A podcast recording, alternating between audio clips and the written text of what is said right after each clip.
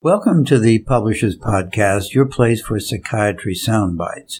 Hi, I'm John Shelton, publisher of the Journal of Clinical Psychiatry. In this episode, I'll bring you up to date on our latest online selections of important peer review research and reviews for part two of our March April 2020 issue. You will hear a transition tone between summaries. Let's get started. The COVID-19 pandemic has highlighted how connected we are within our communities and across the globe. In an editorial this month, JCP editor-in-chief Marlene Freeman comments on the tremendous challenges faced by the international medical community in dealing with this crisis. Go online to read more perspectives on COVID-19, including first-person accounts from physicians in France and Italy. These commentaries are freely available at psychiatrist.com. Patients with schizophrenia suffer from comorbid alcohol use disorder at a higher rate than the general population. However, no effective pharmacologic treatment is available to date that treats both disorders simultaneously. In this phase 2 60-week double-blind randomized placebo-controlled study, of an olanzapine samidorphan combination treatment sponsored by Alkermes, researchers demonstrated the feasibility of conducting a large study of over 200 patients in this difficult to treat population. Given the nature of the course of illness in these patients, the authors designed a unique endpoint to determine whether improvements in schizophrenia related or alcohol use disorder related symptoms were associated with treatments. For assessment criteria, they use the eight possible events of symptom exacerbation that are commonly associated with worsening of the illness. This method provided a creative and unique way to run clinical trials in these patients. While the drug combination treatment of olanzapine and samidorphan did not result in significant improvements, both the combination treatment and olanzapine alone were well tolerated for up to 60 weeks.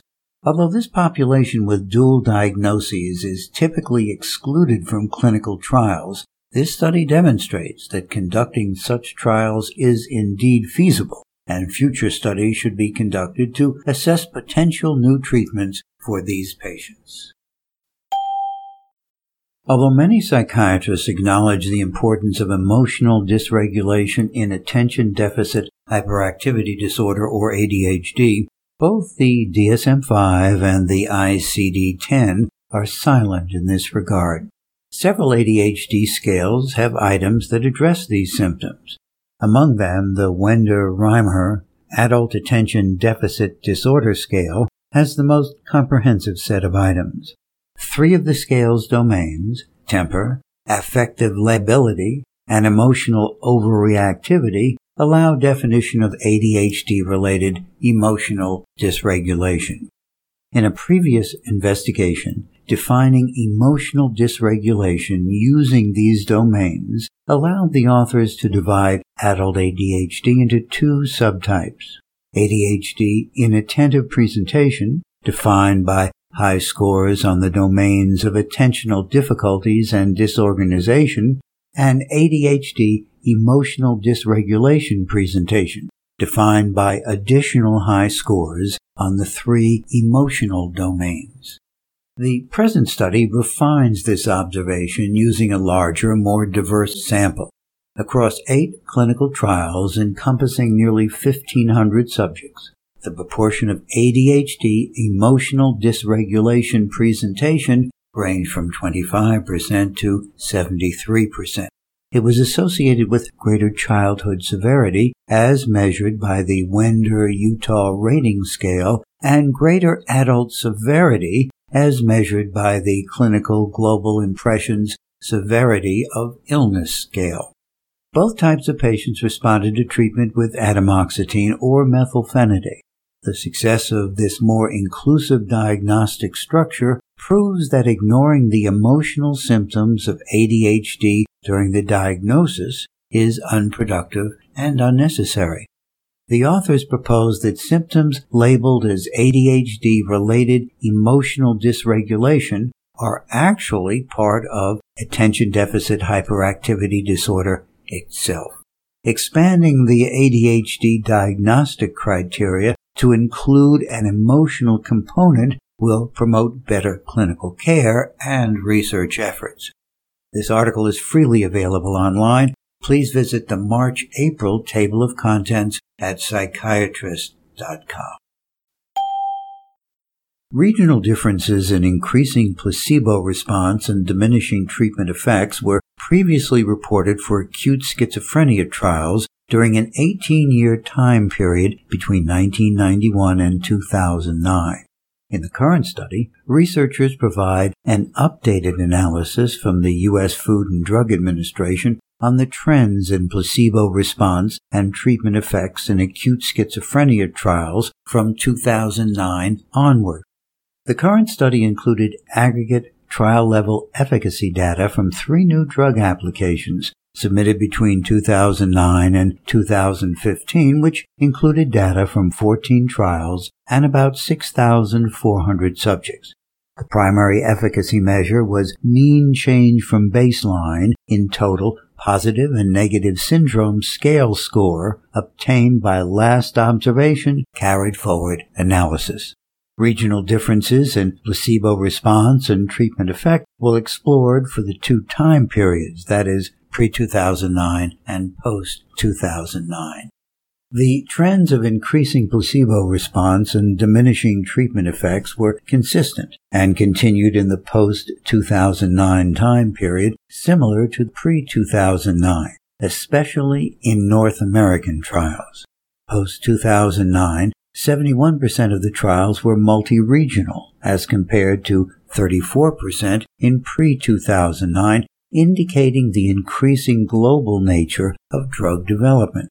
With more pharmaceutical sponsors embracing multi-regional clinical trials for regulatory submissions, trial design and conduct that incorporates mechanisms to minimize placebo response need to be carefully considered. One possible mechanism, for example, could be research on the use of machine learning techniques on pooled trial databases, which may provide additional insights on individuals responding to placebo based on subject specific risk factors. This knowledge, upon adequate validation, may further be used for trial inclusion or exclusion criteria to increase the efficiency of drug development in schizophrenia. Olanzapine is one of the most efficacious antipsychotic agents available for the treatment of schizophrenia. However, significant safety concerns have limited its clinical use. To explore this issue, the authors of this phase 3 study, supported by Alkermes, evaluated the antipsychotic efficacy of a combination product containing olanzapine and the opioid receptor blocker samidorphan in comparison with placebo and olanzapine arm was included as a control. Efficacy was evaluated over a four-week study duration using two measures that are commonly used to evaluate schizophrenia treatments, the Positive and Negative Syndrome Scale or PANSS, and the Clinical Global Impressions Severity of Illness Scale. Safety was also assessed throughout the study. The combination of olanzapine and samidorphan provided significant improvement in schizophrenia symptoms as measured by PANSS total score reductions. This improvement was significantly better than placebo at weeks 2, 3, and 4, the study endpoint. Olanzapine also provided significant improvements in schizophrenia symptoms compared with placebo at weeks 3 and 4. The symptom improvements observed for the combination versus placebo and for olanzapine alone versus placebo were similar. The most commonly encountered side effects were observed at similar rates with the combination treatment and olanzapine. The authors conclude that the combination product of olanzapine and samidorphan provided schizophrenia symptom improvements similar to olanzapine. The combination was well tolerated with a safety profile also similar to that of olanzapine. This article is freely available online. Please visit the March-April table of contents at psychiatrist.com. The development of psychosis for the first time in mid to late life presents a diagnostic challenge as there can be primary psychiatric causes as well as other secondary causes, such as neurodegenerative disease. In this CME offering, the authors discuss the case of a patient who presented with new onset psychosis at the age of 39 and was found to have behavioral variant of frontotemporal dementia. They describe the progression of her disease and the finding that she harbored a mutation in a gene called MAPT, which is one of three major genetic causes of frontotemporal dementia. The other two genes, C9, ORF72, and GRN, are more commonly associated with psychosis, but this case emphasizes that psychosis can also occur with MAPT mutations. Red flag features in late onset psychosis, such as progressive symptoms, a strong family history of psychiatric or neurodegenerative disease, or abnormal findings on neurological examination, should raise concern for possible neurodegenerative etiology. The authors recommend that patients with these features should have an MRI brain scan and be referred to a dementia and neurodegenerative disease specialty clinic for further evaluation. To read this article and take the CME post test, please visit the March-April table of contents at psychiatrist.com. Patients with schizophrenia suffer from comorbid alcohol use disorder at a higher rate than the general population. However, these patients remain largely understudied, and treatment options for this difficult to treat population are unclear. To address this gap in knowledge, a post hoc analysis sponsored by Alkermes was conducted using data from phase one of the clinical antipsychotic trials of intervention effectiveness in schizophrenia study. This multi-site trial compared the effectiveness of randomly assigned antipsychotics. The authors categorized patients into two groups, those with schizophrenia plus alcohol use disorder and those with schizophrenia only, and evaluated the course of schizophrenia between them. They also compared outcomes among various antipsychotics in the study. Over 1,000 patients were included. Approximately one-fourth were categorized as having schizophrenia plus alcohol use disorder. The time to first exacerbation and time to first hospitalization were significantly shorter in the schizophrenia plus alcohol use disorder group. In these patients, however, olanzapine was associated with a significantly longer time to first exacerbation, suggesting greater effectiveness when compared with perphenazine, quetiapine, risperidone, and ziprasidone. The authors recommend that further research is needed to identify effective treatments for this important yet understudied patient population. Clinical identification of major depressive disorder or MDD is crucial as untreated depression is linked to functional impairment and suicide. MDD is common in primary care patients. About 10% are likely to meet diagnostic criteria. Primary care physicians and pediatricians are uniquely positioned to screen for and diagnose depression. In one of two new CME brief reports, supported by the University of Texas Southwestern Medical Center, you can learn from an expert, Dr. Madhukar Trivedi, about how measurement-based care can help to better identify depression and comorbid conditions.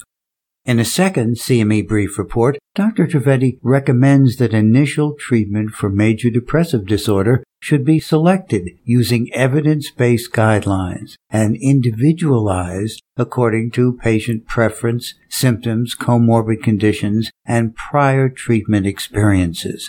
Safety, tolerability, and cost should also be considered. When clinicians systematically use assessment tools to monitor symptoms, adherence, and adverse effects in patients with MDD, the results enable informed decision making. Read this CME brief report to learn from an expert about how measurement-based care can help you care for patients with depression throughout every stage of treatment. To read these brief reports and take these CME post tests, please visit the March-April table of contents at psychiatrist.com. Repeated relapses in patients with schizophrenia can have life-threatening consequences, including an increased risk of suicide attempts. What can you do to combat relapse in your patients with schizophrenia? In this CME brief report, supported by Alkermes, Otsuka, and Lundbeck, Dr. John Lauriello discusses identifying and addressing a major contributor to relapse, non-adherence to antipsychotics. To read this brief report and take the CME post test, please visit the March-April table of contents at psychiatrist.com. In a recent installment of his Clinical and Practical Psychopharmacology column, Dr. Andrade takes a look at the Fragility Index, which is the smallest number of subjects whose status needs to change for a significant finding to lose its significance. Read this article to learn about the usefulness and limitations of this statistic. Another installment of his column considers the observed association between antidepressants during pregnancy and neurodevelopmental disorders. Could anemia be the culprit? Dr. Andrade takes a closer look at a recent study relevant to this question. The full text of these columns is freely available online. Please visit the March-April table of contents at psychiatrist.com. In closing, be sure to visit us online for interactive activities from our CME Institute and more from the Journal of Clinical Psychiatry. You can view the newest online offerings from Part 2 of the March-April 2020 issue on the JCP website at psychiatrist.com. Thanks for listening. This is John Shelton signing off. I hope you will join me next month for the Publishers Podcast, your place for psychiatry soundbites.